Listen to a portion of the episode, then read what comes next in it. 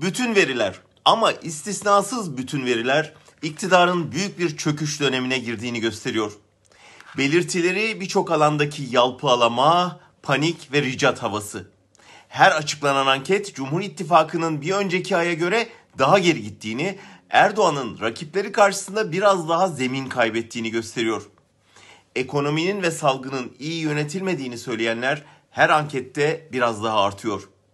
Vatandaşa destek vermeden ilan edilen sokağa çıkma yasağı, hele denizde yüzen 3 kişiden sadece yerli olana ceza kesilmesi büyük infial yarattı.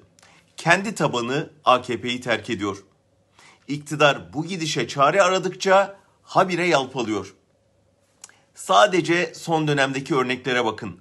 Merkez Bankası'na 20 ay içinde 4 başkan atamak bu paniğin ve ne yapacağını bilememenin alameti. Ruhsar Pekcan'ın Emine Erdoğan'ın adını kullanarak iş çeviriyor uyarısından 20 ay sonra bakan yapılması, sonra durumun vahameti anlaşılınca görevden alınması da öyle.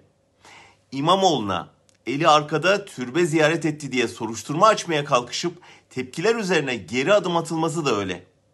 Dışişleri Bakanı'nın turistin göreceği her Türk aşılanacak diyerek halkı aşağıladığını fark edip lafı çevirmesi de öyle. Muhalefete saldırmak için hazırlanan çizgi filmle muhalefete koz vermek, sonra hatayı anlayınca apar topar filmi geri çekmek de öyle. Troller bile madem dönecektiniz niye bizi seferber ettiniz diye mesajlaşıyorlar aralarında. İçki yasağından ped yasağına her adım kargaşayı büyütüyor. Sedat Peker konuştukça iktidarın nasıl mafyaya teslim olduğu biraz daha iyi anlaşılıyor. Yandaş medyada da ciddi çözülme gözleniyor.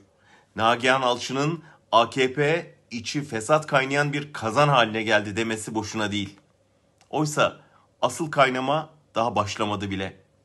Bunlar büyük çöküşün ilk alametleri. Kaynayan kazanın kapağının atması yakın. Şenliğe hazırlanın.